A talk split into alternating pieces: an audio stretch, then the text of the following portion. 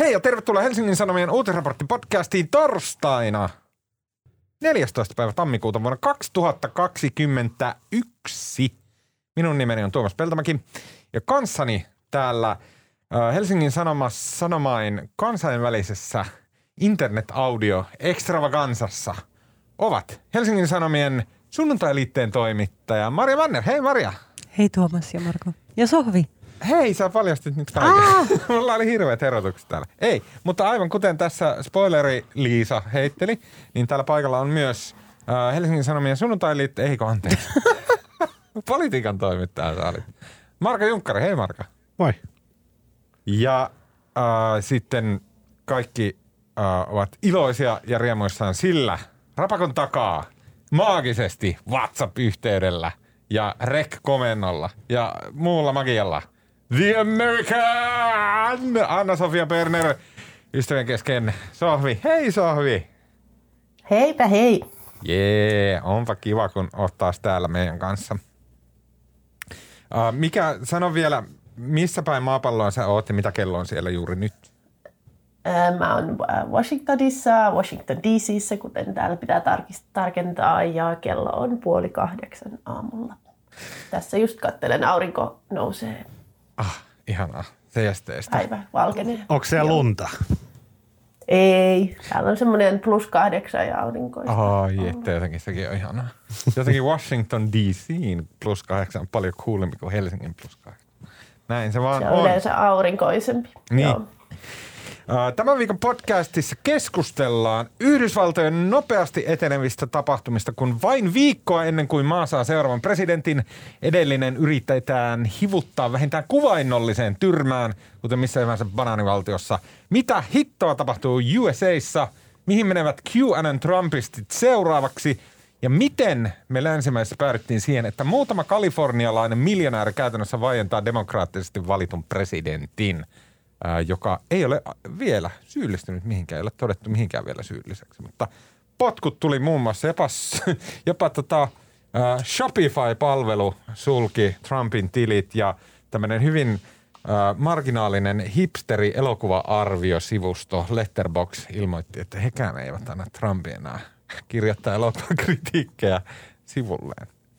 Ää, Ja myös puhumme poliittisesta väkivallasta Suomessa – Entisen pääministeri Juha Sipilän kimppuun käytiin viime torstaina eduskuntatalon edustalla. Vain joitakin aikoja mm, sitten ääriluonnonsuojelija uhkasi sisäministeri Maria Ohisalon henkeä. Ja sitä ennen perussuomalaispolitiikon kimppuun kävi kaksi äärioikeista kytköksin varustettua miestä. Mitä on meneillään? Ää, onko jotain vai onko Suomi tässäkin suhteessa kuitenkin vielä säyseiden nörttien maa? Mitkä saattaisivat olla sellaiset kehityskulut, jotka johtavat väkivaltaisen polarisaatioon? Ja vielä puhumme puolueesta surullisimmasta, eli kokoomuksesta, joka, jonka Venäjän ex-pääministeri Dmitri Medvedevia hiustyyliltään ja muutenkin muistuttava puheenjohtaja Petteri Orpo uhkaa lentää puheenjohtajan paikalta, sillä sinivihreä kokoomus on paljastumassa City-kokoomusväen omasta päästään keksimäksi illuusioksi. Ainakin jos on uskomuksen, uskominen kokoomuksen omia äänestäjäselvityksiä, joiden mukaan perussuomalais, ää, tota, perussuomalaiset on se niinku selkeä tota, viitekehikko kokoomusta ää, äänestäville ihmisille. Lopuksi vielä hyviä keskustelun aiheita pikkien epämukavien hiljaisuuksien varalle.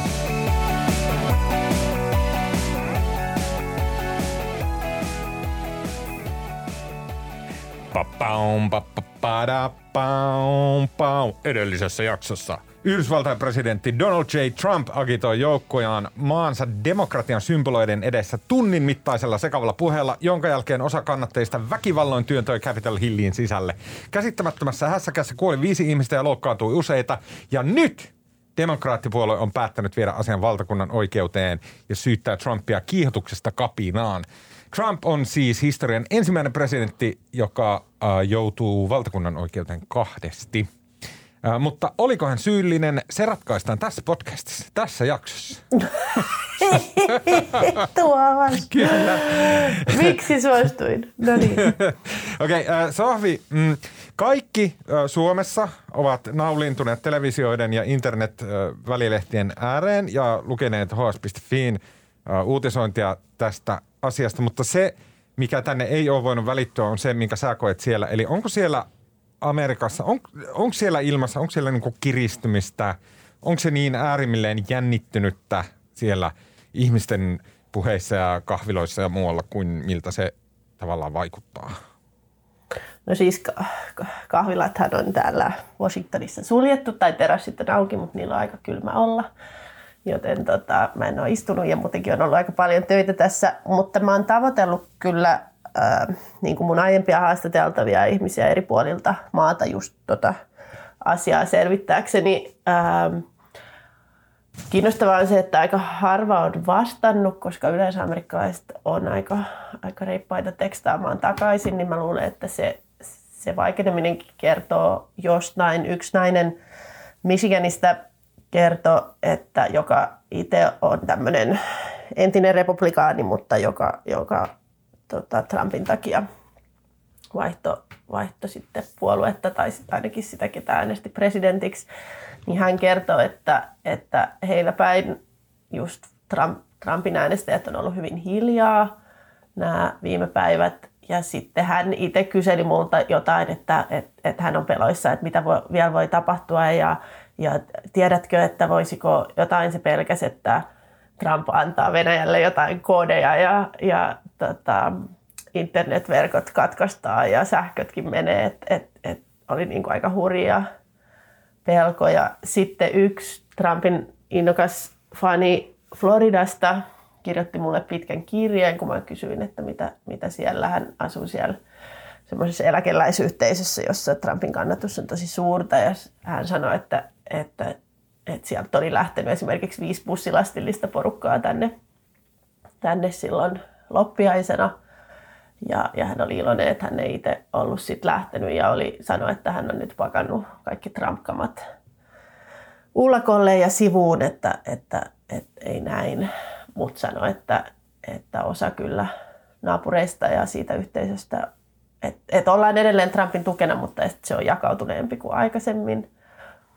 Ja, ja erilaisia pelkoja on kyllä, kyllä, kyllä tosi paljon, että ehdottomasti on Mit? jännittynyt. Ja eilen, käve, eilen kävelin Valkoiselle talolle niin, ja vaan iltakävelyn, niin äh, se on entisestään kasvanut tavallaan se äh, niin kuin aidattu alue, että kun jo kesän jälkeen se Lafayette-puisto, joka on siinä Valkoisen talon edustalla, niin se on suurimman osa ajasta ollut aidattu sillä että sinne ei pääse, niin nyt sitä aitaa oli ikään kuin siirretty vielä – vielä kauemmas ja poliisit oli paikalla ja sitten oli yhden hotellin edessä oli hirveä määrä salaisen palveluautoja, että, että valmistaudutaan ensi viikon virkanastujaisiin ja, ja FBI on varoittanut väkivallan uhasta sekä täällä että, että kaikissa ää, osavaltioiden pääkaupungeissa, joita on 50. Ei, ei kukaan varmaan usko, että on joku koordinoitu hyökkäys 50 kaupunkiin, mutta ehkä se, että, että on erilaisia ryhmiä – no, jotka voisit lähteä liikkeelle eri jos, puolilla maata. Jos mä jatkan tuosta, minkä mm. just mainitsit, Saafi, on koordinoinnin. Eli äh, se silloin viimeksi, kun me puhuttiin täällä tästä tapahtuneesta, niin sen jälkeen on yhä enemmän enemmän tullut sen suuntaisia tietoja, että tämä on ollut niin kuin, tämä on ollut paljon enemmän semmoinen koordinoitu hyökkäys kuin semmoinen niin kuin netin QAnon kahelien sirkusshow mikä se niin. sun niin kuin tilannekuva on nyt, että kuin, kuin paljon tämä oli tavallaan semmoinen niin sarvipääsekoilu, jee, jee, jee, joka meni tavallaan niin kuin aivan yli ja niin kuin sillä tavalla niin kuin, äh, karkas käsistä ja kuin paljon tämä oli semmoinen niin kuin netissä koordinoitu isku? No mähän olin siellä paikan päällä, en, en siis sisällä kongressissa, mutta, mutta siinä, siinä siellä alueella siis koko koko sen ajan. Mä, mullakin on kestänyt niin kuin hahmottaa, koska itse kun on paikan päällä, niin näkee tavallaan vaan pienen osan siitä, mitä tapahtuu. Ja nyt eilen New York Timesilla oli, oli semmoinen niin kuin aika tarkka aikajana, että miten tapahtumat eteni. Ja mä tajusin, että mä olin siellä paikalla jo silloin, kun, kun ne lainsä, ennen kuin lainsäätäjät oli viety turvaan. turvaan ja siinä näin, näin kun ihmiset mursi yhden poliisiketjun sillä kongressi puolella. Ja mun mielestä silloin musta vaikutti niin kuin silmämääräisesti siltä, että, ja kirjoitinkin lehteen, että siellä oli niin kuin näitä militioita ja, ja niin kuin ihmisiä, joilla joku, joku tota, jo, joilla oli niin kuin merkit siitä, että ne kuuluu järjestöihin. Ja sitten oli myös näitä, niin kuin, et, et, et, ja he oli varmasti niin kuin suunnitellut sen. Mutta sitten siinä oli myös näitä NS-tavantallaajia, jotka, jotka sitten tempautu siihen mukaan, että, että se oli molempia. Ei sitä varmasti ilman, ilman suunnittelua olisi tapahtunut. Ja, ja, ja sitten, mutta että siinä oli myös niin kuin semmoista hetken hurmaa. Hmm. Mikä sun fiilis, Sohvi, oli siellä, kun, sä, kun väkijoukko kaataa jonkun mellakka-aidan ja olit sä niin kuin huolissasi siitä, että tää, tästä tulee niin kuin isompikin tämmöinen väkivaltainen yhteenotto ja olit huolissasi omasta turvallisuudesta. Se mikä fiilis siellä oli silloin? No mun suuri pelkohan oli se, että mun akku loppuu, että mun, koska mä olin lähtenyt liian, liian tyhjin varaa kuin matkaan. Ja tämä niinku, tää huoli peitti alleen kaikki muut huolet omasta turvallisuudesta, että mitä jos mä en pysty raportoimaan, raportoimaan täältä ja mun akku loppuu. Ja tota, ää, ja sitten siellä mä sit välillä mä latasin läppäristä mun akkua. Mä olin, olin tota siellä kongressi ihan ylhäällä siellä aidalla ja, ja, ja tota, kaivoin läppärin esiin ja latasin sitä siinä samalla kuin jotkut, jotkut tota, milit ja hepot kusis, kuseskeli vieressä hmm. tota, aitaa vastaan. Mutta ää, mutta ei se tietenkään siis, että olihan se, oli selvää, että se oli vakava tilanne, mutta pointti on se, että mä en saanut kauhean paljon tietoa siitä, että mitä siellä sisällä esimerkiksi tapahtui. Ja mä olin silloin, niin kuin mä olin huolissani siitä, että sitten kun poliisit alkaa tyhjentää vihdoin sitä aluetta, ensinnäkin kesti tosi kauan ennen kuin mä näin ylipäätään poliiseja. Ja sitten siellä oli semmoinen yksi poliisien niin kuin rivistö, jolla ne suojasi sitä rotundaa, sitä isoa, isoa ikkuna seinää. Mutta muuten poliiseja ei näkynyt ja se oli niin kuin, että poliisit antoi, koska heitä oli niin vähän, niin, niin ihmisten sitten hillu aika vapaasti siinä ulkona. Ja sitten mä ajattelin, että no sitten kun noita aletaan työntää pois, niin sitten kannattaa pysyä vähän kauempana. Mutta se lopulta itse asiassa meni hirveän siististi se, se tota, alueen tyhjennys. Äh, siinä... Et, et en mä muuta siinä kohtaa pelännyt kuin sitä, että okei, että sitten kun kun tota, nämä heitetään pihalle tämä porukka. Että sit, jos ne panee vastaan, niin sitten sit se voi olla ikävä. Siinä, Sohvi, siinä siis demokraatit nyt pähkäili siinä muutaman päivän sitä, että läht, millä tavalla lähtee viemään tätä asiaa eteenpäin. Siinä aluksi oli jotain, että Mike Pence, äh, niin kuin jotain, mitä antaa Trumpille turvaa tai muuta. Mutta siihen ei sitten... Eh, ehkä kuitenkin potkut, joo. Niin, mm. se, Pence ei lähtenyt siihen mukaan. Demokraatit lähti sitten siihen, että ne vie tähän impeach, mikä nähtiin aika lailla tasan tarkkaan vuosi sitten. Viimeksi oli, kun mm. Trumpia impeachatti näistä Venäjä-kytköksistä. Ja nyt sitten imp- impeachataan... Ukraina. Ei, ei, ei, ei Venäjä-kytköksistä, vaan siitä, että hän oli pyytänyt Ukrainasta apua. Pyysi, py, niin, pyysi Ukrainasta apua poliittisen niin vastustajansa, eli Joe Bidenin mustamaalaamisen. Joo. Niin olikin, joo. Wow. Joo. Nyt näin, mm. se historia kirjoittaa itsensä uusiksi mun päässä. Tota, mm. mm. niin, niin, sitten demokraatit päätti tähän, päätti tähän impeach-optioon ja sitten se, minkä he kaiveli, oli se, että kiihottaminen kapinaan. Mikä mm. hitto se on?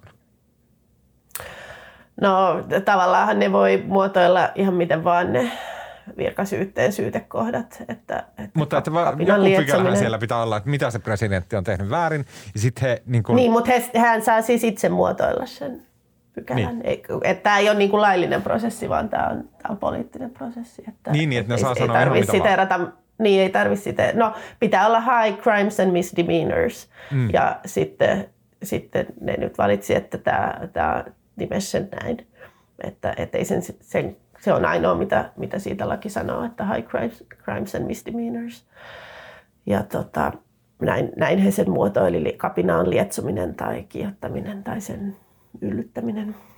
So, Ja kysyä? siinähän siteerataan tätä Trumpin puhetta, mutta myös, myös hänen niin kuin aiempaa sitä, että hän on tota, kyseenalaistanut tämän vaalituloksen ja muun muassa sitä puhelua, mikä hän soitti Georgian äh, Secretary of Stateille, jossa, jossa vaati tätä löytämään pu, puut, vaalivoitosta puuttuvat äänet. 11 000 ääntä. Maria. Mulla on mil- miljoona kysymystä olisi päässä, haluaisi kuulla kaikkea lisää sieltä, mutta tota, yksi, mikä mua on kiinnostanut se, että mitä sä ajattelet, osittain viittasitkin noihin niin Trumpin tukijoihin, mutta mikä sun käsitys on siitä, että miten ne ihmiset, Trumpin kannattajat, jotka niin kuin hänen innoittamanaan lähti sinne Kapitolille ja ehkä oli suunnitelleet sitä, että nyt tapahtuu joku asia, kun sitä, niin kuin, sillä silloin, siis välittömästi se näytti meille ulospäin siltä, että se oli vähän niin kuin hetkessä syntynyt ja spontaania jotenkin sekoilua siellä sisällä. Se tilanteen vakavuus ja se, miten pitkään sitä oli suunniteltu, ne on nyt valjennut tavallaan myöhemmin. Mutta sitten, ja Trump vielä samana päivänäkin sanoi, että hän kävelee, että olen niin kuin teidän kanssanne kävelen siellä Pennsylvania katua. Ja sitten, eihän hän siis ollut, mutta Mm. tota, ja sitten vaikka hän sanoi, että niin kuin rakastan teitä ja olette erityisiä, niin hän sanoi kuitenkin myös, että menkää kotiin. Että ei se tullut mitään sellaista niin kuin mahtikäskyä sitten, tai että sillä oli kuitenkin hirveä lässähdys se tapahtuma. Sitten niin, Niin, tava- kyllä, tavallaan ja- siis ja- vä- vähättelemättä sitä väkivaltaa. Mutta niin mikä heidän tunnelmansa, jotka meni, siis mun käsittääkseni, mä oon vähän sekava, mutta siis se mitä mä yritän sanoa on se, että käsittääkseni niin monet ihmiset kuitenkin sunkin jutusta tuli se käsitys, että he meni sinne tarkoituksena niin kuin kumota tämä heidän mielestään virheellinen ja valehdeltu vaalitulos ja pelaa varmistaa Trumpin voitto. Ja sitten sitähän ei tapahtunut kuitenkaan. No, no haluaisin kovasti tietää saman, mutta kas kummaa nämä mulle silloin nimensä ja numeronsa Niin. antaneet, ei enää vastaa mun, mun Mut varmaan- viesteihin, että, että mä luulen, että, että heille, heille on tullut ehkä vähän niin kuin pieni säikähdys jälkikäteen, koska he oli enemmän näitä, näitä, näitä tota, niin kuin mukaan tempaantuneita kansalaisia. Mutta onko siellä ollut tavallaan Ja mediassa tota- tai muuten? Joo, siis se, sen mä oon ymmärtänyt, että se niin kuin äärioikeisto, joka, joka tässä oli niin kuin taustalla, niin he näkee tämän suurena menestyksenä ja kuitenkin niin kuin, onhan tämä niin kuin mieletön mediavoitto heille ja, ja niin kuin on saanut tästä vaan niin kuin lisäpontta. Ää, ja, ja tosiaan nyt suunnitellaan, niin kuin, että he, he jo, jo silloin niin kuin kuul, ku- kuuli, miten he vanno tulevansa takaisin ja ensi kerralla, ensi kerralla emme ole peaceful, että tämä oli ilmeisesti rauhanomainen, mutta, mutta näin. Siinä, me- siinä Trump... et, et he, he niinku, että, että tavallaan ne ääriryhmät pitää tätä menestyksenä. Ja sitten taas osa näistä, mä ajattelisin, että sen perusteella, mitä mä puhuin niiden kanssa, niin osa näistä niin kuin mun haastattelemista ihmisistä, jotka toki on aika äärimmäisiä hekin, niin olisi jotenkin he koki, että he vain ilmaisee mieltään. Että kun, kun heitä ei muuten kuunnella, niin, niin täytyy turvautua tämmöiseen keinoon. Että he näki sen ehkä enemmän protestina kuin, kuin, niin kuin minä kapinayrityksenä. Siinä mm, loppujen lopuksi siinä demokraattien nostamassa siinä impeachmentissa, joka on suomeksi Virkasyytet. virkarikossyytä, näin, niin, niin siinä on loppujen lopuksi kyse siitä, että oliko Trump syyllinen, niin kuin, oliko, että oliko hänen tarkoituksensa ää, agitoida ja kannustaa näitä ihmisiä nimenomaan hyökkäämään ja käyttämään väkivaltaa, eikö niin? Niin tai mitä, mi, mihin hän, niinku niinku, mitä hän, mitä, siinä niin, kun hän kutsui sinne ihmisiä, niin mitä, mikä hänen niinku, suunnitelmansa? Tai mikä sun tulkinta on siitä, että mitä hän ajattelee, että ihmiset siellä Kapitolilla sitten tekisivät, No, kun hän sanoi, en että meidän pitää olla vahvoja ja niin edelleen, villejä. Ja niin, Niin, se, sehän onkin hyvä kysymys. Enkä, ja täällähän niin kuin toi konservatiivimedia pyörittää uudestaan ja uudestaan sitä kohtaa puheesta, yhtä kohtaa, missä se sanoo vähän kangerellen, että menkää, menkää rauhallisesti. Niin, Peace, Ja patriotic and peaceful, näin Joo, ja, ja mä, muistan, kun mä, mä muistan silloin, kun mä kuuntelin sitä puhetta siellä paikan päällä, niin mä niin kuin ensin hätkähdin, että oho, nyt on aika kovaa kieltä, ja sitten sit se lisäsikin heti perään sen, että peaceful ja näin. Vähän niin kuin, en mä tiedä, säikähtikö se itsekin, että mitä tuli sanottu. Mutta, mutta tota, en mä tietenkään Sofi, tiedä, mitä... keske, koska oliko niin. se Niin. mä, sehän kesti, se Trumpin puheessa kesti taas yli tunnin.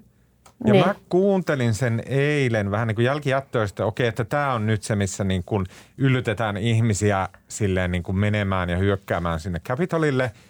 Niin, niin. En, en mä ihan kovin selkeästi sitä sieltä kuullut. Tai siis että joo, että menkää Capitolille ja niin kuin raise hell ja, ja tämmöistä näin, mutta emme niin kuin, tai siis, siis tavallaan, että joo, sen voi tulkita silleen, että menkää sinne ja pistäkää paikat paskaksi ja sitten, että Trump niin kuin, että hänen olisi täytynyt huomioida, että joillekin se voi tarkoittaa, että painukaa sisälle ja antakaa kaikille turpaa ja näin. Mutta että et, ei siellä ollut mitään kehotusta silleen mennä. No ei, tie- ei, niin. ei, ei tietenkään ole. Ja sitten siis siellä ei oli se sitäkään. Lähdetään peacefully. nyt siitä, että ei tietenkään ole. Ja oli peaceful ja, mut, ja sitä puhetta voi niin kuin analysoida loputtomiin. Mutta sen mutta perusteella, mitä mä näin... niin kuin, eikö se ole nyt tämän impeachmentin ytimessä? No ei kai se pelkästään ole se, vaan eikö tämä nyt Ei, ole se on laajempi, pelkästään Okei. se. Niin, laajempi se niin, koko, Joo. tämä, niin. koko tämä kiukuttelu tästä vaalituloksesta ja Niin. se, että ollaan Siis niin niin- tavallaan kasattu viikkokausia tilanne tähän pisteeseen. Mm. Kyllähän tämä on niin kuin isompi Niin, juttu. nimenomaan. Ja, ja se just, että, että sitä puhetta analysoimalla se vastaus ei niin kuin löydy. Että, että mä huomasin, että, että kun mä pidin joulukuussa vähän lomaa ja, ja sitten jotenkin odottelin, että no virkaan astujaiset sitten ja näin. Ja, ja, en, ja olin aika tiiviisti Washingtonissa. Ja sitten uuden vuoden päivänä mä lähdin sinne Georgiaan, missä, missä oli tota, nämä uusintavaalit. Ja siellä onneksi lähdin, koska siellä niin kuin vasta mulle kunnolla alkeni. Sitä ei ta- tavallaan mielipidekyselyt on kertonut jotain, mutta ne nyt aina kertoo vähän, vähän mitä kertoo. Niin siellä mulle avautui se, miten syvälle tää, nämä Trumpin valheet on uponnut. Ja mä näin, tapasin niin kuin ihmisiä, jotka olivat aivan epätoivoisia, jotenkin mm. siis hi- niin kuin ahdistuneita siitä, että heidän demokratia on tuhottu, kun, kun niin kuin vä- epärehellisesti Joe Biden on voittanut vaalit.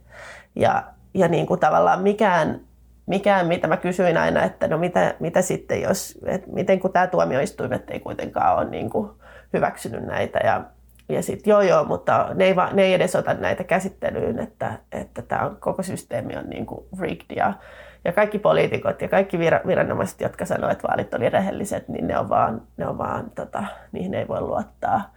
Ja ihmiset oli niin kuin oikeasti ahdistuneita ja, ja sitten tietenkin tämä niinku huipentui sinne Kapitolille ja kyllä se sillä lailla niinku muutti mun omaa maailmankuvaa ihan oikeasti, kun mä näin, miten syvällä siinä uskossa Ja oli kyllä se oli, niin kuin, sieltä tuli aika paljon niitä videoita semmoisia. Mun mielestä sun Instagramissakin sä, etkö, etkö sä puhunut ihmisten kanssa ja haastatellut heitä siellä?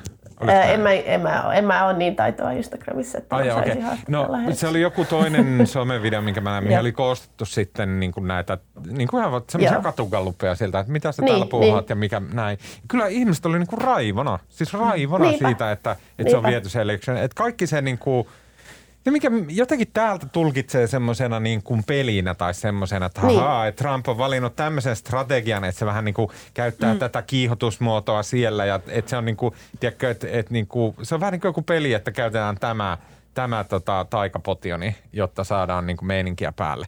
Ja sitten niin kuin nähdä se, että se oli niihin ihmisiin niin kuin ihan, että ne otti sen ihan todesta. Ja, Niin, mikä se se on on, voinko, voinko mä kysyä, mikä Niin. sun veikkaus on, että uskoako Trump itse siihen, että nuo vaalit oli huijaus?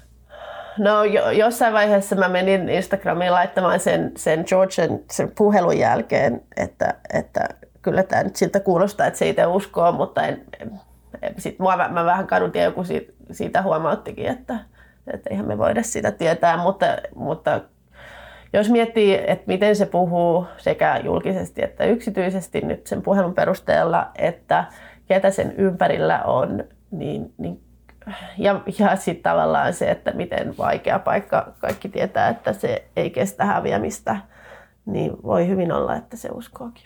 Mutta toinen ääripää on se, mikä tavallaan mun mielestä ihan yhtä uskottava, siis mä uskon jotenkin molempia yhtä aikaa. Niin. Toinen ääripää on se, että, että se nimenomaan pit, se, se, sit kun se tajusi, että se hävisi nämä vaalit, niin se tajuaa, että nyt hän luo tämmöisen valtavan jännitteen 2024 vaaleja, ja että se niinku kaikilla tavoin lietsoo nyt sitä silmä, silmällä pitäen niitä tulevia vaaleja, jossa on joko Niin, Trump tai ja- sitten hänen joku toinen ihminen ehdolla.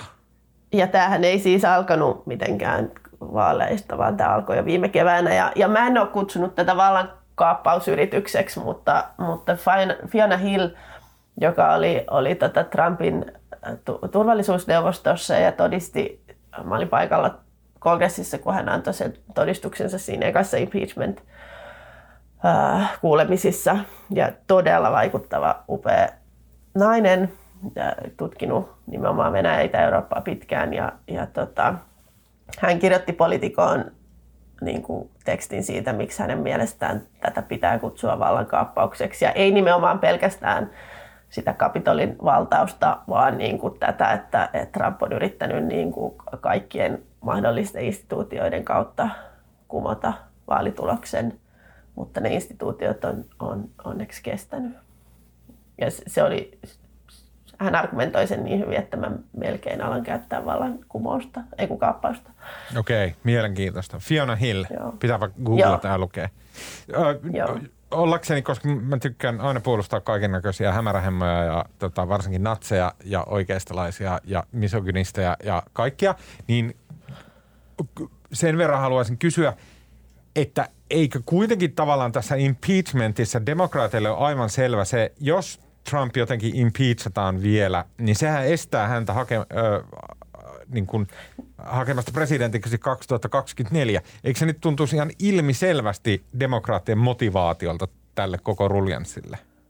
Koska muuten he voisivat antaa olla, että okei Trump, niin kuin, että se lähtee pois presidenttiydestä viikon päästä, että nyt niin kuin ruvetaan tekemään Joe Bidenin ilmastostrategiaa ja bla bla bla. Miksi, niin kuin, että pakkohan demokraateilla olla joku oma lehmä ojassa siinä, että miksi se tämmöisen helvetinmoisen sirkuksen laittaa vielä nyt pystyyn? No he tietenkin sanoo, tietenkin on, ja he tietenkin ilmaisee, että se on kansakunnan lehmä, joka on ojassa, että, että tätä demagogiaa Totta kai, mutta ja miten se on oikeasti?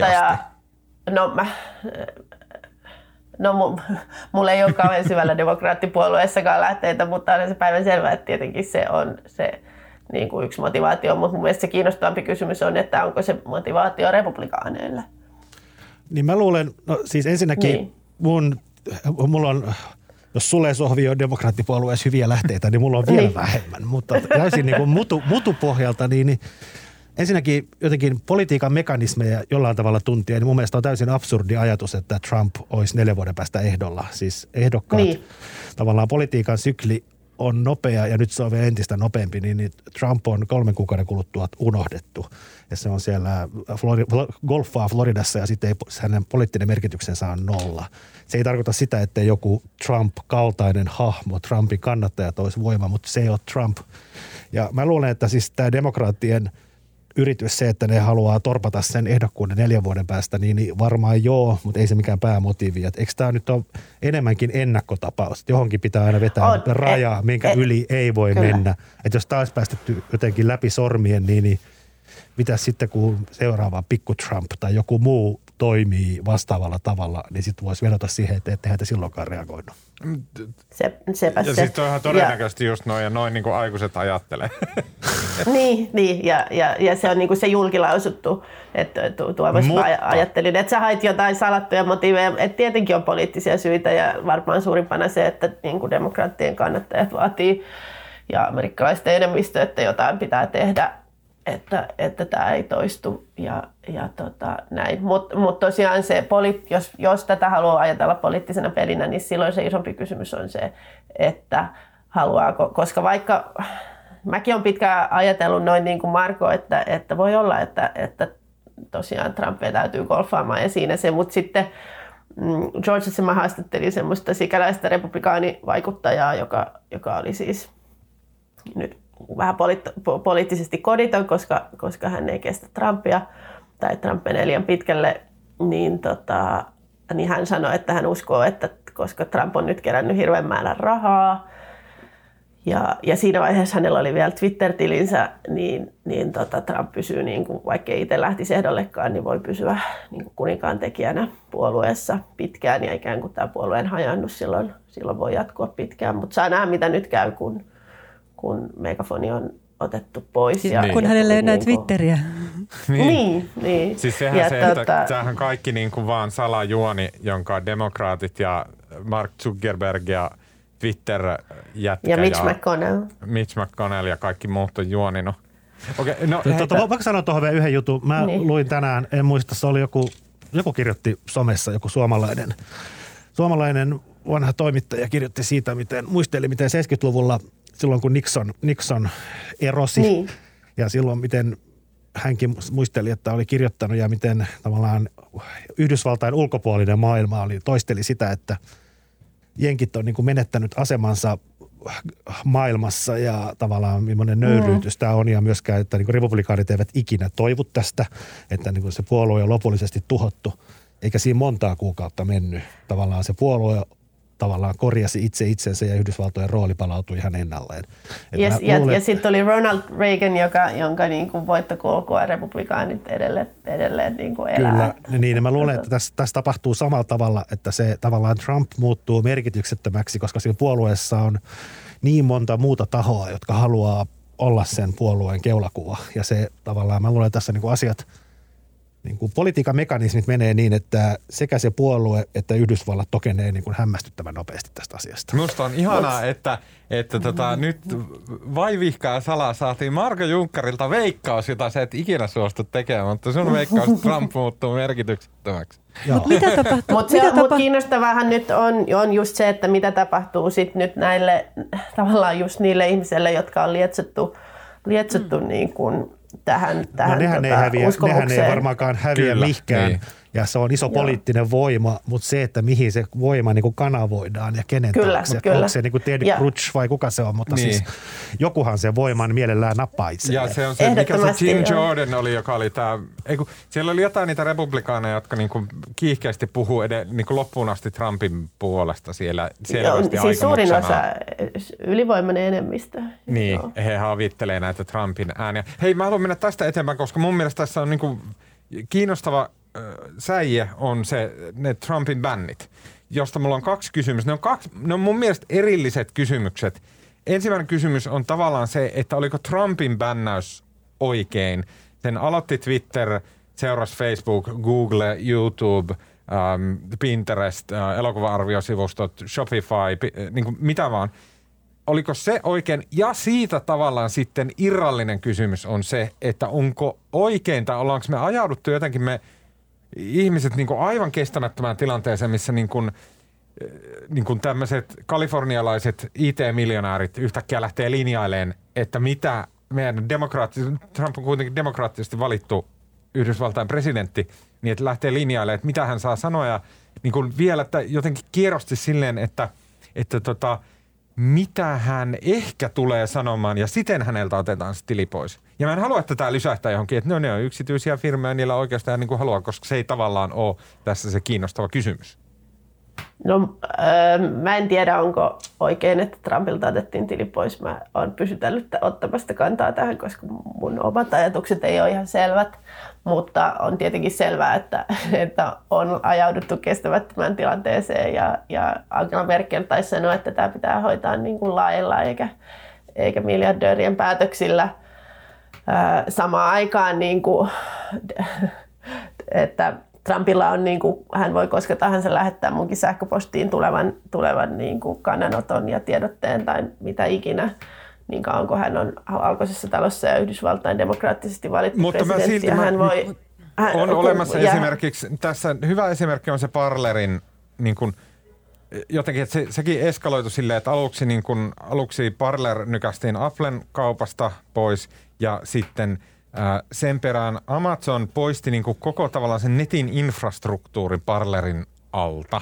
Eli tavallaan, että se, niin kuin, jos sä Sohvi viittaat siihen, että no okei, että sitten on sähköposti, niin mä, vaikka mä en tiedä tarkalleen, miten Eiku, sähköpostit mut, nykyään pyörii, par... mutta joku niin. firma siellä pitää mm. niitäkin yllä, joka pystyy silleen, että okei, että sen jälkeen mikään sähköposti, joka tulee tästä Trump öö, domainista, niin ei liiku mihinkään. Niin, näin. siis, mutta mut mun mielestä tässä pitää erottaa kaksi asiaa, jotka on nimenomaan tämä kysymys, että, että onko niin kuin demokraattisesti valittu presidentti vaiennettu, niin, niin mun mielestä Trumpia ei ole vaiennettu. Mutta sitten, sitten ja sitten tämä niin kuin kysymys teknologiayhtiöiden vallasta on kysymys erikseen, että, niin, niin. että Maria Trumpilla on niin kuin edelleen megafoni ja, ja kaikki varmaan, siis kaikki ainakin täällä, molemmat puolueet täällä on yhtä mieltä siitä ollut pitkään, että, että tämä teknojättien valta on liian suurta. Et ei, ei tästä ole musta niin kuin, tämä on niin kuin bipartisan issue, niin kuin täällä sanotaan, että, että vähän eri syistä, mutta kaikki on yhtä mieltä siitä, että, että ne pitää jotenkin suitsia. Maria.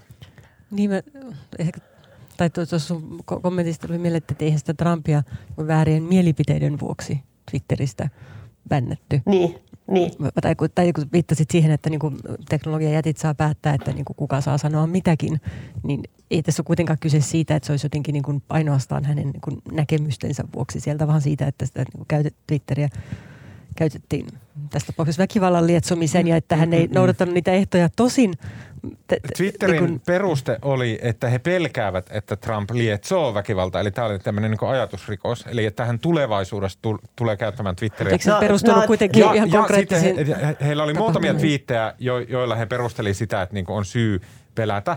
Mutta esimerkiksi he ignoroi sen, niin kuin, että hän uhkaili Pohjois-Korea ydinsodalla – ja niin, bla, bla, bla. Siis siinä ei niin kuin, että si, niin kuin, mä ymmärrän Maria sun pointin, mutta että siinä on olemassa tämmöinen niin Twitterin oma harkinta, joka – Tietenkin jota ei on. Ja, niin ja, läpivalasta ja joka ei ihan niin kuin tässäkään tapauksessa mitenkään rautasen looginen ole. Ei, ja ei, siis ei ole, nyt... ja kaikki, kukaan ei kiistä tuota mielestä Tuomas. Niin ei se mitenkään johdonmukaista ole. Kyllä nyt mä huomannut iranilaisten ja monien muiden niin kuin vaativan, että heidänkin johtajiltaan viedään. Niin mua jotenkin, tämä ei sinänsä liity niin. yhtään mitään, mitenkään mihinkään, mutta mua jotenkin tämän päivän taisi olla New York Timesissa, mä luin jutun, missä kuvattiin, miten Twitterin sisällä tämä päätöksenteko oli tapahtunut. Ja tämä Twitterin yksi perustajista, nykyinen toimitusjohtaja Jack Dorsey oli tuolla, se oli tuolla jossain ranskalaisella ranskalaisessa Polynesiassa, onko semmoinen joku saariryhmä tämmöisessä niin kuin jossain loistohotellissa pötköttämässä, kun häntä lähestyttiin. Niin. Ja sitten se oli siellä päättänyt sen vaan käytännössä itse, että joo, Trumpilta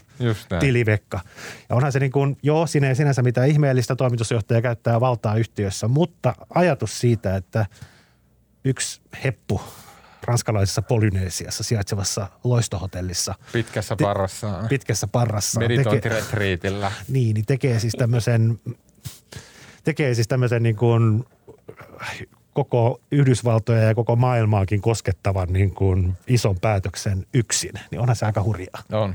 On, ja, ja siis haluan muistuttaa, että kun aloitin kaksi vuotta sitten kirjeenvaihtaja, niin mä tein ekan, ekat reportaasini siitä, miten, miten teknologiayhtiöitä vastaan kritiikki kasvaa ja, ja niiden valta nähdään liian suureksi. Että tämä on niin kuin pitkä asia, joka ei liity vain Trumpiin ja, ja joka jatkuu varmasti pitkään Trumpin jälkeen. Ja tavallaan täällä paljon verrataan, että, että Zuckerbergit ja nämä on, on niin kuin tavallaan uusia rosvoparoneita, jotka, jotka tota, reilu sata vuotta sitten rakensi yhtiöitä ja rautateitä ja, ja jotka sitten laitettiin yksistä, jo. lopulta, siis näin, niin kuin lopulta Suom... kuriin.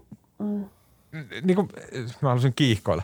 Siis mua niin kuin, niin. näin suomalaisena niin kuin ärsyttää se amerikkalaisten niin kuin alastomuuskäsitys esimerkiksi koska siis se on niin, niin kuin semmoinen moralistinen ja semmoinen tyhmä ja semmoinen niin kuin, niin kuin puritaania ja semmoinen niin kuin hyi, että, niin kuin, että me ollaan kasvettu jo pois tuommoisesta ja näin, mutta tätä kautta niin kuin pakottaa näitä omia käsityksiä muiden mm, mm. niskaan. Se on, se on väärin ja se on ili, Ja kyllähän ili. tässä nyt tässä, tässä nykyisessä tässä Trumpin bännissä ja muussa näkyy myös se niin kuin Amerikka-keskeisyys, että ihan niin kuin Maria sanoi, niin, niin niin kuin siis sosiaalinen media on ilmeisesti mun ymmärtääkseni aivan selvästi ollut osallisena vaikka Rohingojen kansanmurhaan Myanmarissa ja, ja niin edelleen, ja, ja tota, mutta vasta, vasta Trumpin bännit niin kuin räjäyttää tämän keskustelun kunnolla Kyllä. käyntiin. Että. Mutta, äh, mutta sitten on minusta kiinnostavaa ollut nimenomaan seurata täällä, koska täällä konservatiivimedia niin kuin on enimmäkseen ohittanut impeachmentin ja, ja tota, tuon kapitolin tai se tuomitaan, mutta sitten se pääaihe selvästi on tämä sensuuri. Ja sitten mä, ja miten konservatiivit ei saa enää sanoa mitään ja konservatiiveilta kielletään kaikki.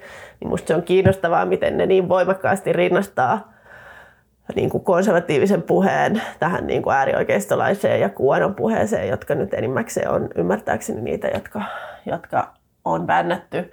Ja, ja oli kiinnostava just liittyen tähän niin kuin väkivallan uhkaan Trumpin puolelta, niin, niin oli kiinnostavaa New York Timesin Daily Podcasti eilen, missä puhuttiin just näiden bännien vaikutuksesta siihen niin kuin äärioikeiston organisoitumiseen ja se on ollut sen perusteella vaikutti, että se on ilmeisen suuri, että nyt ne ei oikein tiedä, että missä pitäisi kokoontua ja mikä on se mielenostuspäivä ja jolloin pitäisi tulla aseen kanssa kaupunkiin ja, ja niin edelleen, että, että kun Trump ilmoitti, että 6. tammikuuta, niin sitten kaikki tuli 6. tammikuuta, että, että kyllä siinä on niin kuin mikä se muuten, Sohvi, Sohvi, meidän pitää nyt, mikä se paikka nyt oikeastaan on, koska eikö se virkaan, virkaan astumisjuhlaa pääosin niin kuin verkossa?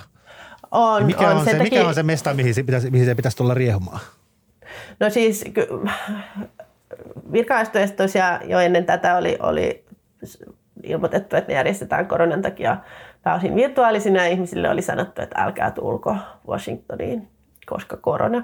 Ja nyt sitten sanotaan, että älkää tulko Washingtoniin, koska korona ja väkivallan uhka, mikä on sinällään jo todella, todella hurjaa, kun tämän pitäisi kuitenkin olla tämmöinen niin kuin iloinen demokratian riemujuhla. Mutta mä oon ymmärtänyt, että Biden edelleen haluaa sanoa se virkavalansa siinä, missä se aina sanotaan siinä Kapitolin edustalla – että, Onko se niin, että hän ei sen jälkeen, hän ei aja missään saattuessa sitä no, Pennsylvania Avenuetä pitkin, vaan No mun sitä. mielestä piti olla, mulla oli just tänä aamuna tullut joku sähköposti, jota mä en vielä ehtinyt lukea, että tota, jossa, jossa tota, oli uusimpia tietoja, mutta se tiedotus siitä, että mitä tapahtuu, niin on ollut hyvin, hyvin vähäistä. Okei, okay, uh, Sohvi, kiitos oikein paljon uh, vierailusta virtuaalisesti täällä podcastissa – kiitos teille, että sain tulla, tulla avautumaan. No niin. Kiitos, tuli avautumaan. Yeah. Yes. No niin, moi moi. Moi moi. Noin, mä ehdotan, että me, hypätäänkö me kakkosaihe vai ei? Hypätään vaan. No niin, koska tämän nyt, tota, joo, ää, me ollaan niin aika pa- paljon tota, ää, kellossa. Ää, a, a, a. Kokoomuksessa on ollut pitkään vallalla ajatus siitä, että on olemassa merkittävä sinivihreä joukko, jota puolueen tulisi puhutella. Tämä on niin sanotusti satua, sillä tuoreen selvityksen mukaan näitä ihmisiä on olemassa kolme. Ei. Ää, tota, kokoomus on teettänyt tämmöisen selvityksen omassa, oman puolueensa käyttöön, missä on kysytty ää, muita puolueita äänestäneiltä suomalaisilta, että mit, keille olisi niin kuin mahdollista äänestää myös kokoomusta. Tällä puolue valmistautuu kuntavaaleihin ja pyrkii niin kuin haarukoimaan sitä, että mistä, minkä puolueen kannatteista he pystyisivät itselleen haarukoimaan lisää mm, äänestäjiä. Kokoomuksessa on ollut tosi pitkään sellainen ajatus, että on olemassa tämmöinen niin kuin sivistyneiden sinivihreiden joukko Suomessa, jotka tota, ajattelevat sekä niin kuin – yritystä ja bisnestä ja vapaata markkinataloutta, mutta myös kannattavat tota, vihreitä arvoja, luonnonsuojelua ja näin päin pois. Ja tota, nyt tämän kokoomuksen oman selvityksen mukaan tämmöistä porukkaa ei oikeastaan ole muualla kuin Helsingissä. Ja se on tullut semmoisen niin kuin shokkina ja järkytyksenä kokoomukselle. Ja tämän kokoomuksen tota, oman äänestäjäselvityksen perusteella äm, kokoomuksella olisi eniten voitettava perussuomalaisten äänestäjän suunnalta – Ää, tota, wow, yllättikö tämmöinen selvitys, kun luitte tänään ystävämme ja tämän podin moninkertaisen vieraan Paavo Teittisen kirjoittamaan ansi, ansiokkaan jutun tästä aiheesta? No mistä mä nyt, jos mä, saanko mä, voinko mä aloittaa? Saat aloittaa. No siis tämä oli, mä en ole siis tätä kyseistä paperia nähnyt, mutta jos mä nyt oikein tulkitsin, niin, niin siis puolue teettää näitä tavallaan yhdessä maksamiaan selvityksiä, mihin voi aina liittää sitten omia kysymyksiä. Ja tämä oli sinänsä täysin normaali tavallaan tutkimus, mitä puolue tekee, missä koitetaan asemoida itseään ja miettiä eri rajapintoja muihin, rajapinta on niin ärsyttävä sana, mutta tavallaan, että missä puolueen niin kannattajakunta kohtaa muut puolueet ja näin. Mutta siis tässä, kiinnostavaahan tässä oli, ja tämä mikä nyt mikä, mikä Teittinen Paavo ansiokkaasti uutisoi, niin tämä oli niin kuin ilmeisesti yksi lukuisista tavallaan tutkimuksista, mitkä oli kokoomus on tässä viime aikoina omaan sisäiseen käyttöönsä teettänyt. Ja sitten se viesti oli niin kuin, mä en tiedä onko kokoomuksessa nyt kukaan nyt, nämä kaikki on niin tavallaan häilyviä. Kokoomuksessa on aina ollut tavallaan tämmöinen arvokonservatiivinen ja arvoliberaali siipi. Ja tota, se, että nyt tämmöinen tutkimus, minkä tulos kertoisi siitä, että tämmöinen arvokonservatiivinen puoli olisi jotenkin niin kuin linja puolueelle parempi, niin sehän kertoo siitä, että jokuhan tämän paperin on vuotanut. Ja tota, se kertoo ehkä, sit saa ehkä niin kuin vihiä, mistä se vuoto on tullut, eli jollain, ja vuotajalla on aina yleensä ne motivit ja kauhean kauniit, eli tässä selvästikin joku halusi tavallaan kääntää keskustelua siihen suuntaan, että kokoomuksen pitäisi siirtyä kohti persuja, ja mä, tämä nyt jotenkin – somessa on tästä koko päivä keskusteltu ja tämä näyttää nyt niin kuin musta enemmän tai vähemmän siltä, että tavallaan tämä on, tästä on niin kuin se on niin kuin ihan sivuasia, mikä se tutkimuksen tulos on, vaan tässä niin kuin kokoomus näyttää vaan niin kuin heikolta ja sekavalta ja siltä, että puolueelle ei oikein suuntaa eikä se oikein itsekään tiedä, mitä se haluaisi tehdä. Vaikka Petteri Orpo sanoi tässä Paavon ansiokkaassa jutussa, että tämä on vain yksi tutkimus muiden joukossa ja puolueelta on juuri tullut uusi tavallaan periaateohjelma ja puolue toimii niin kuin puolueen linja on selkeä ja tämmöiset tutkimukset ei sitä muuta, mutta kyllä tämä nyt niin kuin – luo entistäkin sekavamman kuvan puolueesta. Niin, mä en tiedä, mistä tämä uutinen on tullut. No huomattaisit, että tähän juttuun on siis haastateltu useita puolueen sisällä vaikuttavia tyyppejä, että ei tämä mikään yhteen ainoa lähteeseen, että mä en, mä en ole kauhean suuri fani siinä, että yritetään arvuutella motiiveja, jos, koska tota, niitä voi tietysti olla monia, mutta tota, itse totta kai se kysymys, mikä tästä herää on se, että tekeekö puolueet politiikkaa – johon ne uskoo ja jonka ne ajattelee niin vastaavan heidän arvojaan ja ikään kuin olevan niin kuin muokkaavan yhteiskuntaa sellaisen oikeudenmukaisen suuntaan, mikä, mitä ne pitää hyvänä.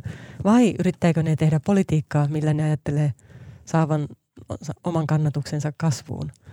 Että se tästä tietysti herää. Niin Marko, miten sä niin näet tällaisten kyselyjen ja selvitysten tota, merkityksen ylipäätään? puolueiden No mä sanoisin, mä oon, mä oon kyllä sinänsä ihan samaa mieltä. Mun mielestä se ei ole median tehtävä arvotella, mistä joku asia on vuotanut niin kuin nimenomaan, koska on lähdesuojat ja nämä.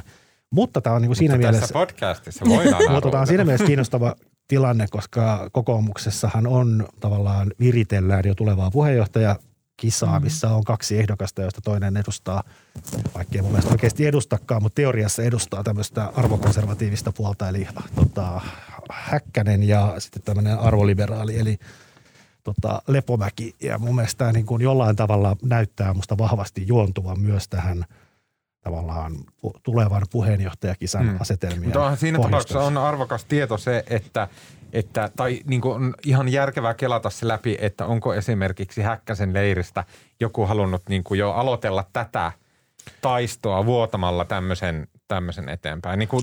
Mutta rehellisesti mä oon niin monta kertaa ollut itsekin siinä tilanteessa, että oman jutun motiiveja spekuloidaan Twitterissä ja usein ne vaan menee niin pieleen. niin. Ja yleensä taustalla on joku ihan yksinkertainen, en mä tiedä, siis joku niin kuin paljon, Kyllä. paljon arkisempi asia kuin se, että olisi joku, niin kuin, joku häkkäsleiri tai joku fak- fraktio sieltä puolueen sisältä nyt masinoineet tällaisen niin, niin kampanjan. Niin kuin... Teittin on ainoa, joka on lukenut sen koko paperin ja se on niin kuin äkänä, että ei täällä on tämmöinen. Joo, mutta on se komikin, niin kuin, siis se on komikin niin kuin merkittävä paperi, vaikka se nyt sinänsä se merkittävyys tulee siitä, että se ei kerro, mitä kokoomus aikoo tehdä tai mitä kokoomus on tekemässä, mutta se on kuitenkin niin tutkimus, puolueen omaan sisäiseen käyttöön tehty tutkimuspaperi yksi muiden joukossa, mutta se, että se joku sen niin kuin tavallaan vuotaa ulos sieltä, on niin kuin itsessään kertoo niin kuin puolueen sisäisestä aika syvästä mm. eripurasta, koska ei tommosia yleensä vuoda.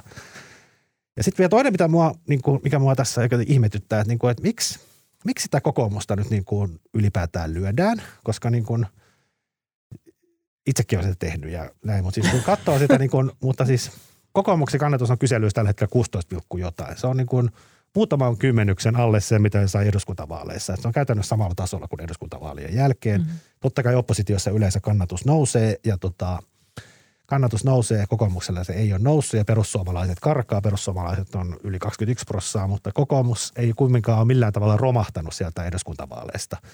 Ja sitten niin kuin, kumminkin tämä on niin tämmöinen, puhutaan niin kuoleman spiraalista, mikä tarkoittaa siis 0,5 prosenttiyksikön laskua. Että se on niin siinä mielessä hassua. Mik, Mutta, miksi siellä tuntuu olevan sitten mutta oota, eikö tässä hätä? ole kyse niin tulevaisuuden skenaarion niin totaalisesta muuttumista? Se, että jos niin yleisesti hyvin jaettu ajatus niin sekä äänestäjillä että kokoomuslaisilla itsellään että tämmöisillä niin politiikan puhuvilla päillä on ollut se, että se kokoomus tulee kasvamaan ja niin kuin – niin kuin elämään niillä äänillä, jotka tulee semmoista niin porvarillisesta, sivistyneestä kaupunkilaisesta Suomesta. Ja sitten, että tämä niin kuin tieto niin kuin syö sitä tavallaan yleisesti hyväksyttyä to, totuutta. En mä oikein tiedä, onko, no siis tavallaan kokoomuksen mä sanon kohta, mutta siis vielä musta se ajatus on vaan se, että niin kuin Petteri Orpolla on niin kuin, tavallaan se suurin ongelma tällä hetkellä Petteri Orpolla ja kokoomuksella on se, että nyt on syntynyt tämmöinen niin kuin tarina siitä, miten se puolue on niin kuin syöksykierteessä. Ja kyllähän se niin kuin, ja sitten niin kuin ruokkii itse itseään ja Petteri Orpo näyttää jatkuvasti epäuskottavammalta se puolueen johdossa. Että tavallaan se kriisimoodi on niin kuin rakennettu tai rakentunut ja muista tämä tämä nyt julkaistu paperi vaan niin kuin tavallaan pahentaa sitä tilannetta. Mm. Tämä on niin kuin, tavallaan se puolue on niin kuin ajautunut tilanteeseen, joka niin kuin näyttää kriisiltä, vaikka ei ehkä välttämättä mitään kauhean dramaattista kriisiä olekaan, mutta niin kuin siitä on kauhean vaikea saada korjattua. Mutta siis kokoomuksen sisällähän on aina ollut. Siellä on ollut nämä arvokonservatiivit ja arvoliberaalit. Et ei tässä on niin kuin, nämä kaksi taistelee – vastakkain ja sama ilmiö on tavallaan kaikissa muissakin maissa. Ruotsissa on ihan sama, brittikonservatiivit siellä on niin kuin välillä, välillä siellä on Cameron ja välillä siellä on tota Boris Johnson ja välillä on Thatcher. Tämä on niin kuin, kaikissa konservatiivipuolueissa on niin kuin tavallaan tämmöisen... Mm. Cameronista on aika pitkä aika. Mutta se... Niin, mutta siis että läpi historian ja siis kokoomuksessa on ollut ihan sama periaatteessa linja. Tosin siellä on nyt tämä niin kuin sosiaaliliberaalit, eli tämä liberaalisiipi on pitänyt valtaa – nyt jo tosi pitkään. Yleensä kaikki, kaikki noin hegeliläiset ajatukset, niin mä allekirjoitan täysin. Mutta mun mielestä tässä on menossa siis, vai oota, tämä menee vähän, tämä nyt lähtee laajeneen. Oliko sulla Maria jotain järkevämpää sanottavaa sanoa? en tiedä, onko tämä järkevämpää, en tiedä mitä olet sanomassa, mutta tämä uutisen pointtihan on se, että se niinku kokoomuksen se, mahdollisuudet saada äänestäjiä niinku vihreiden joukosta on hyvin, hyvin pieni, että mm. se tämä rajapinta niin sanotusti – että heillä on niin potentiaalisia kannattajia siellä vihreiden joukossa tosi vähän, niin paljon vähemmän kuin kuviteltiin. Kun sitten taas tämä niin porvariblogista, heillä on niin tätä yhteistä mutta sekin on tavallaan päiväisiä vaan se, kun vihreäthän on ihan mikkihiiripuolue. Sitten on, kannatus on 10 prosenttia mm. tällä hetkellä. Niin ei se mm. nyt ole paljon niitä äänestäjiä niin kuin irrotettavissakaan. Ja persut on niin kuin, yli tuplasti isompi. Totta kai siitä on enemmän siellä. Totta, mutta esimerkiksi demareilla oli kai kuitenkin niin esimerkiksi enemmän saatavilla vaikkapa vihreistä niitä, Mutta siksi se ongelma tässä kokoomuksen kannalta ole se, että näitä sinivihreitä, tämä on tietysti vanha tieto, että ne sinivihreitä on luultavasti niin kuin Helsingissä paljon. Helsinki taas on kokoomukselle kauhean tärkeä. Ja sitten mm, täällä muualla on niin kuin, tai niin. Eikö se yllättävyys olla, että niitä ei missään muualla? Niin. Että se on niin kuin täällä, se on tämä just niin. Niin kuin äärimmäisen stereotyyppinen niin kuin helsinkiläis hyvin toimeen tuleva porhoeliitti. Niin. Ja sitten tietysti se, oliko se viime vaaleissa, kun kokoomuksella oli tämä, että autot kuuluvat teille mm. mainoksia tuolla jossain niin kuin pääkaupunkiseudun ulkopuolella, niin kyllä siitä tuli niin kuin semmoinen vaikutelma, että he ajaa vähän niin kuin kaksella rattailla Ai sitten vähän. pääkaupungissa. Oli, oli, ja se aiheutti puolueelle mun mielestä tosi paljon hallaa, koska se mm. jotenkin se, se Musta kokoomuksen suurin ongelma on se, että niillä on niin valtava identiteettikriisi. Ne ei oikein itsekään tiedä, mitä ne haluaisi. Tämä oli musta, mitä Maria sanoi musta hyvin sen, että eikö puolueella pitäisi olla kumminkin se politiikkaa ja se, miten tehdään Suomesta parempi ja maailmasta mm. parempi mm. se ykkösmotiivi, eikä se lyhytjänteinen niin kuin kuntavaalien tuloksen katsominen. Mutta, Mutta toisaalta, jos sulla ei ole tulosta, niin et sä pysty ajamaan sitä omaa politiikkaa. Niin, kai se, usko, se usko tulee niin, että se tämmöinen lyhytjänteinen autot kuuluvat teille mainosten pystyttäminen, niin, niin kyllähän siitä saattaa olla niin kuin enemmän haittaa sen lyhytaikaisenkin tavoitteen saavuttamiseen, jos se puolue näyttää epäuskottavalta. Mun mielestä mm. tässä on meneillään kuitenkin semmoinen makroilmiö, ja mä haluan kuulla, ottako sitä mieltä – että me ollaan menossa blokkeihin. Ja tämä kaikki on vaan niin kuin semmoisia napanyörien katkaisuja väärin suuntiin. Me ollaan niin kuin ajautumassa vase, punavihreään vasemmiston blokkiin ja sitten niin kuin konservatiiviblokkiin. Ja sillä tavalla, että mun mielestä on kolme asiaa, jotka tälläkin hetkellä signaloi sitä, että nämä blokit on muodostumassa. Keskustapuolueen häviäminen kartalta – se on yksi. Se ei sovi blokkeihin, koska se on siinä keskellä, se ei kumpaakaan. Niin se niin kuin häviää tai kuhtuu semmoiksi pieneksi osaksi porvariblokkia. Toinen on nimenomaan tämä kokoomuksen persuuntuminen, eli se, niin kuin, se mikä sen blokkisillan yli kurottaa tällä hetkellä sinne punavihreän blokkiin on nimenomaan se vihreys, niin se häviää ja katkeaa sieltä samalla, kun kokoomus ajautuu osaksi konservatiiviblokkia. Sen lisäksi on – niin kun tämä somen, Amerikasta kopioitu somemekanismi, se ajaa meitä koko ajan kohti blokkia. Se voimistaa niitä, niin se polarisoi niitä eri leirejä. Jani Mäkelä tällä viikolla erittäin hyvä esimerkki, joka lähti niin metsästä jotain koulujen oppilaita, että ilmi antakaa niitä, ei kun anteeksi opettaja, että ilmi antakaa niitä ja näin kaikkea tyhmää paskaa, joka sitten saa, niin kuin, se politisoi koululaitoksen, saa liberaalit niin kuin takajaloilleen ja vastaamaan jotain ja sitten taas niin kuin konservatiivit vastaa jotain muuta. Se, niin kuin, kaikki tämä niin kuin johtaa siihen polarisoitumiseen, joka johtaa siihen, että meillä on niin kuin ihan kohta, meillä on selkeät kaksi blokkia. Ja kokoomus on nyt tavallaan, niin kuin, tämä kokoomuksen vihreys on yksi, joka uhrautuu siinä niin kuin niiden rattaiden jauhannassa. No, mä, no siis mun mielestä kokoomuksen, musta kysymyshän ei ole siitä vihreydestä, vaan mun mielestä se on niin kuin enemmän se niin kuin liberaali ajattelu. Et ei kai se, kyllähän kaikki puolueet, kaikki puolueet on siinä määrin vihreitä, ehkä pois lukien persuista, va, persut vaalikampanjassa, kun ne puhuu, puhuu tota ilmastonmuutoksen torjuntaa vastaan, mutta siis kyllähän eihän se vihreys se kysymys ole, vaan mun mielestä se on se enemmän niin kuin arvoliberaali, arvokonservatiivisuus. Ja kai se iso ongelma on se, että niin kuin musta joku somessa just huomautti, että Suomessa on tämmöisiä niin kuin oikeistolaisia arvoliberaaleja itse asiassa niitä on niin kuin tutkimusten mukaan niitä tosi vähän, että se on aika pieni porukka. Että se on sen takia se niin kuin jotenkin... Me emme, eikö toi just tarkoita sitä blokkiutumista? No, en mä, mitä tarkoittaa blokilla? Blokkihan tarkoittaa ruotsin mielessä sitä, että jo ennen vaaleja tulisi niin kuin yhtenäinen ohjelma, mitä on tota, punavihreä blokki tai porvariblokki. Ja mä oon niin sata varmaa, että Suomessa ei – nämä meidän puolueet eivät ei, tavallaan yhteisiä vaaliohjelmia taivu ikinä. Ei vaan se, että niin mikä se on se tilanne poliittisella kentällä, mikä se on se jako, niin tästä tulee se selkeä jako. Ja myöskin sitten, että hallituksia ei muodosteta muuta kuin blokkien sisällä. En mä nyt vielä olisi ihan varma. Musta tämä meidän, musta tämä kuitenkin historia on ollut niin pitkä, että näillä aatteilla ei ole mitään merkitystä, vaan kaikki puolueet voi tehdä yhteistyötä. Niin mä luulen, että se, se, se, ei, se ei murru kovin helposti. Ei murru, mutta mä, mä väitän, että esimerkiksi some on niin iso voima, että se nakertaa nimenomaan tätä konsensusmeininkiä koko ajan enemmän enemmän. Se on niin täynnä banaaleja typeryksiä koko ajan. Veikkaus. Niin, no mä en ole vielä ihan varma tosta. Miten Maria? No, ah, no joo, vaikea, vaikea sanoa.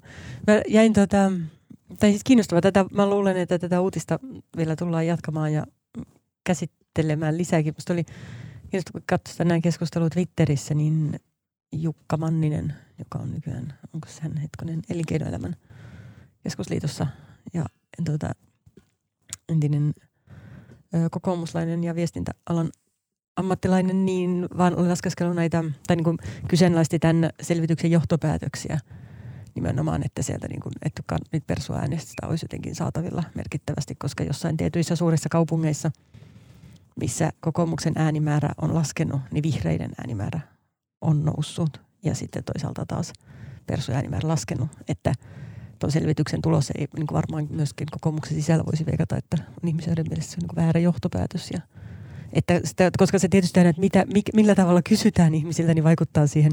Mitä ne vastaa? Niin, että jos on tavallaan, että jos kysytään ihmisiltä, että olisit mitä muuta puoluetta olisit valmis äänestämään, niin tietysti varmaan myös aika olennaista tietää, että kuinka lukkoon löytyy se ihmisen niin kuin, esimerkiksi kanta on. Että onko ne niin kuin niin kuin liikkuvia äänestäjiä vai onko ne, niin kuin, onko se ylipäänsä todennäköistä, että onko ne sellaisia ihmisiä, jotka vois äänestää toista puoluetta tai vaihtaisi kauhean helposti tai mm. niin edelleen. Että siellä on jotenkin monia tekijöitä sitten. Mä en nähnyt tätä selvitystä, että millä tavalla se on tehty. Niin, joo, mä kans luin Jukka Mannisen. Hänen pointteensa oli, esimerkiksi Helsingissä, niin, niin siellä tavallaan se perussuomalaisten kannatus on vaan jatkuvasti laskenut. Että ei mm. se niin kuin... Niin, että ne ei kohdella ainakaan niin kuin, mitenkään yksiselitteisesti, että se tuntuisi joo. vastaavan todella niin äänestyskäyttäytymistä sitten. Joo, ja ehkä siinä on myös se, että niin kuin, siis musta toi on ihan älyttömän kiinnostavaa ja jotenkin aina, mä, Minusta ehkä kaikkein kiinnostavinta politiikassa on aina se, kun puolueet aina silloin tällöin ne ajautuu semmoiseen todelliseen tai vähemmän todelliseen kriisiin ja joutuu miettimään sitä oman olemassaolonsa merkitystä.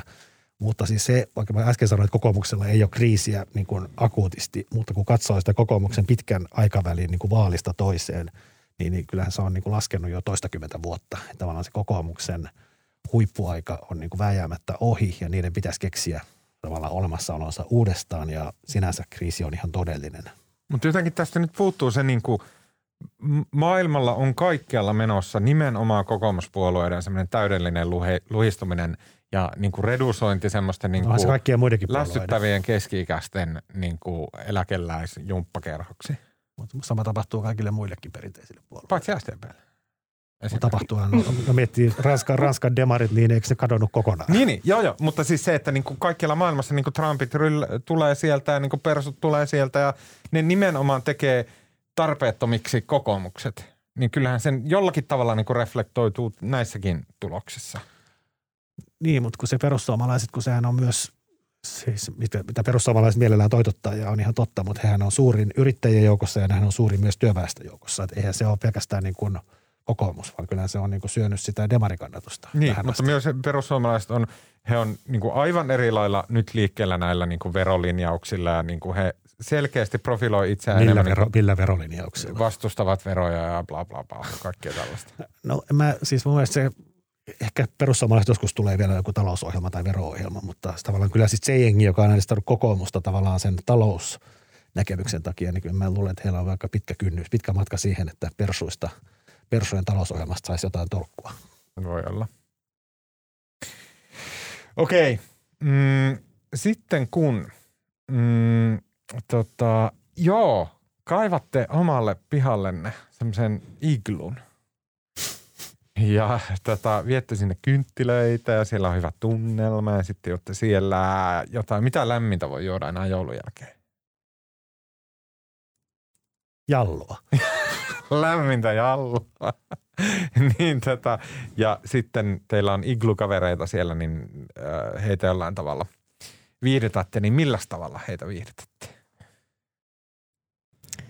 Millä viihdytän? Mm, viihdyttäisin ehkä sillä, että haluaisin keskustella Dogpoint-elokuvista. Aha. Jota en ole vielä nähnyt, mutta mä huomasin il- ilokseni, että se on online. Se on siis verkkotapahtuma tänä vuonna. Ja mä oon nähnyt varmaan elämäni huonoimmat, mutta myös kiinnostavimmat leffat Dogpointissa, koska siellä on joskus niin kuin aivan käsittämättömän sekopäisiä elokuvia ollut. Mutta viime vuonna se ohjelmisto oli musta tosi tosi hyvä. Se oli Kati Juurus festivaalin taiteellinen johto, onkohan se oikea titteli, mutta siis valinnut sinne tämän elokuvat. Ja siellä oli älyttömän kiinnostavia elokuvia sekä Suomesta että maailmalta. Ja nyt ne tosiaan on katseltavissa online mm. sitten – Onko se siis nyt meneillään? Se no se just alkaa. Milloin se nyt alkaa? Onko se normaalisti ollut tammikuussa? Yeah. Joo, aina se ollut Ja siis mä, joo, se, jul, eikö se julkistettiin tänään se ohjelma? Mm. Mutta se alkaa tammikuun lopulla. Ja lipun myynti alkaa pian sinne. Mutta nyt tänään se on julkistettu se ohjelma, joten sinne voi mennä. Okei, okay, erittäin kiinnostavaa. Joo, tämä oli hyvä uutinen. Uh, Marko. No, mä oon nyt jostain syystä toi tämä ehkäpä maailman toisiksi maineikkain tämmöinen agenttikirjailija John Le, John Le Carré oh, kuoli joo. tässä, Kyllä. milloin se oli, muutama viikko sitten. Ja, ah, jaa, okei, okay. mä en tiennytkään. Niin, niin mä oon nyt lukenut, mä oon lukenut kaksi. Ei tule enää Smilein seikkailuja. Niin taisi loppua jo aikaa sitten. Mä oon itse asiassa lukenut nyt kaksi. Tota, mä luin tämän pappilukkari talonpoika, mikä se oli Vakojan suomeksi. Nyt uudestaan mä joskus kauan kauan sitten lukenut ja sehän on ihan niin kuin sairaan hyvä. Ja sitten mä luin vielä – tota, se mä luin viime viikolla ja luin siitä innostuneena, niin, niin sitten se on hauska.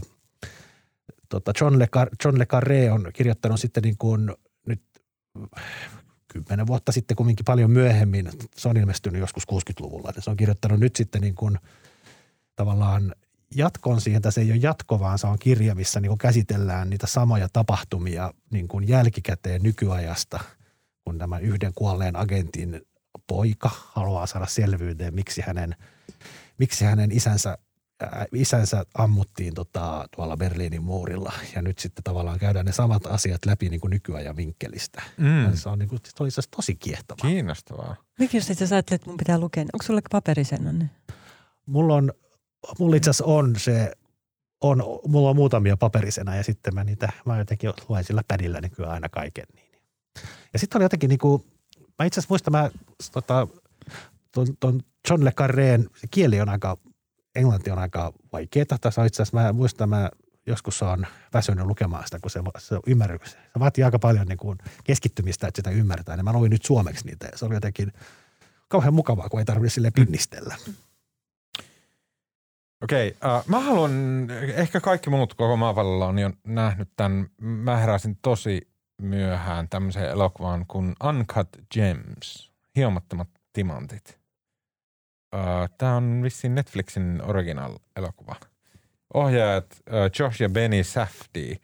Ja tota, siis tämä on tämmöinen, um, kertoo juutalaisesta ö, timanttikauppiasta New Yorkissa, joka, hänellä on niinku uhkapeliongelmaa ja sitten hän, tämmöisen, hän, tota, hän on vähän joka paikkaan velkaa ja sitten ajatuu niinku kuseen sen kanssa. Vähän semmoista niinku mafialeffa-meininkiä, mutta ei ehkä kuitenkaan niin niinku väkivaltainen ja brutaali. Ja sitten tota, äm, tällä, tällä tavalla, mutta siis leffan niin kuin se, jotenkin se päräyttävyys tuli siitä niin kuin tavasta, jolla se on tehty. Eli nämä ohjaajat, äh, säftiit, niillä on ihan oma tapa tehdä elokuvaa. Se heti kärkeen semmoinen super intensiivinen ja tosi semmoinen niin kuin vähän unenomainen niin kuin eteenpäin sykkivä rytmi ja äm, niin kuin tosi jotenkin omaperäinen, upea, hieno fiilis siinä elokuvassa. Oletteko te nähnyt sen? Ei. Pääosaa näyttelee semmoinen niin kuin, lähinnä semmoista niin kuin pissakomedioissa tuttu Adam Sandler. Ja tämä on siis vakava rooli. Ja hän on aivan älyttömän hyvä siinä. Ihan todella hyvä. Hän oli niin semmoinen, silloin kun mä olin teini, niin hän oli niin kaikista tämmöisissä kikkelijutuissa pääosassa. Ja tota, vetää siinä niin kuin ihan uskomattoman roolin. Mä oon nyt, mä oon paljon viime aikoina katsonut niin kuin, tai törmännyt jotenkin tämmöisiin elokuviin, joiden tekijät on yleensä, ne on niin kuin nuoria, ne tekee jotain niin kuin uuden tyylistä elokuvaa. Ja se on ollut tosi palkitsevaa. Ja nämä Safdin, mä en tiedä onko he pari vai veljekset vai mitä se, tämä ei ole oikein missään ole sanonut, sanottu, mutta tota, heidän niin kuin, tapa tehdä oli jotenkin sykähdyttävä. Tosi semmoinen, niin kuin kannattaa ehdottomasti katsoa. Varsinkin jos on niin kuin, ajatellut, että no Adam Sandler ei voi tehdä niin kuin, hyvää elokuvaa, niin on väärässä, koska se oli niin kuin uskomattoman hieno. Uncut Gems Netflixistä löytyy. Hiomattomat timantit. Todella hyvä. Joo, ja tämä oli siis, äh, tämä Le Carreen tämä myöhempi teos, se oli siis, mä just tarkistin, se on siis vakaajan perintö suomeksi. Just näin. Okei, siinä kaikki tältä erää. Kiitos Marko Junkkari. Kiitos. Kiitos Maria Manner. Kiitos. Kiitos myös Anna-Sofia Bernerille, joka oli tässä podin alkupuolella, mutta nyt on jo siellä seikkailemassa Amerikassa – Mun nimi on Tuomas Peltomäki ja äänen ja kuva ja kaiken muun mahtavan meille tekee tällä viikolla Mikko Peura. Uh, ja tota, kiitos Mikko ja muistakaa lähettää meille palautetta at uutisraporttia. Kuullaan taas ensi viikolla. Saanko, Marja, saanko lähettää terveisiä Kuopioon? Saat. Haluan lähettää terveisiä Kuopioon, koska siellä on niin avuliaita ihmisiä, jotka kuuntelee uutisraporttia. no niin, terveistä lähetetty. Tervetuloa Kuopioon. No niin, moi moi.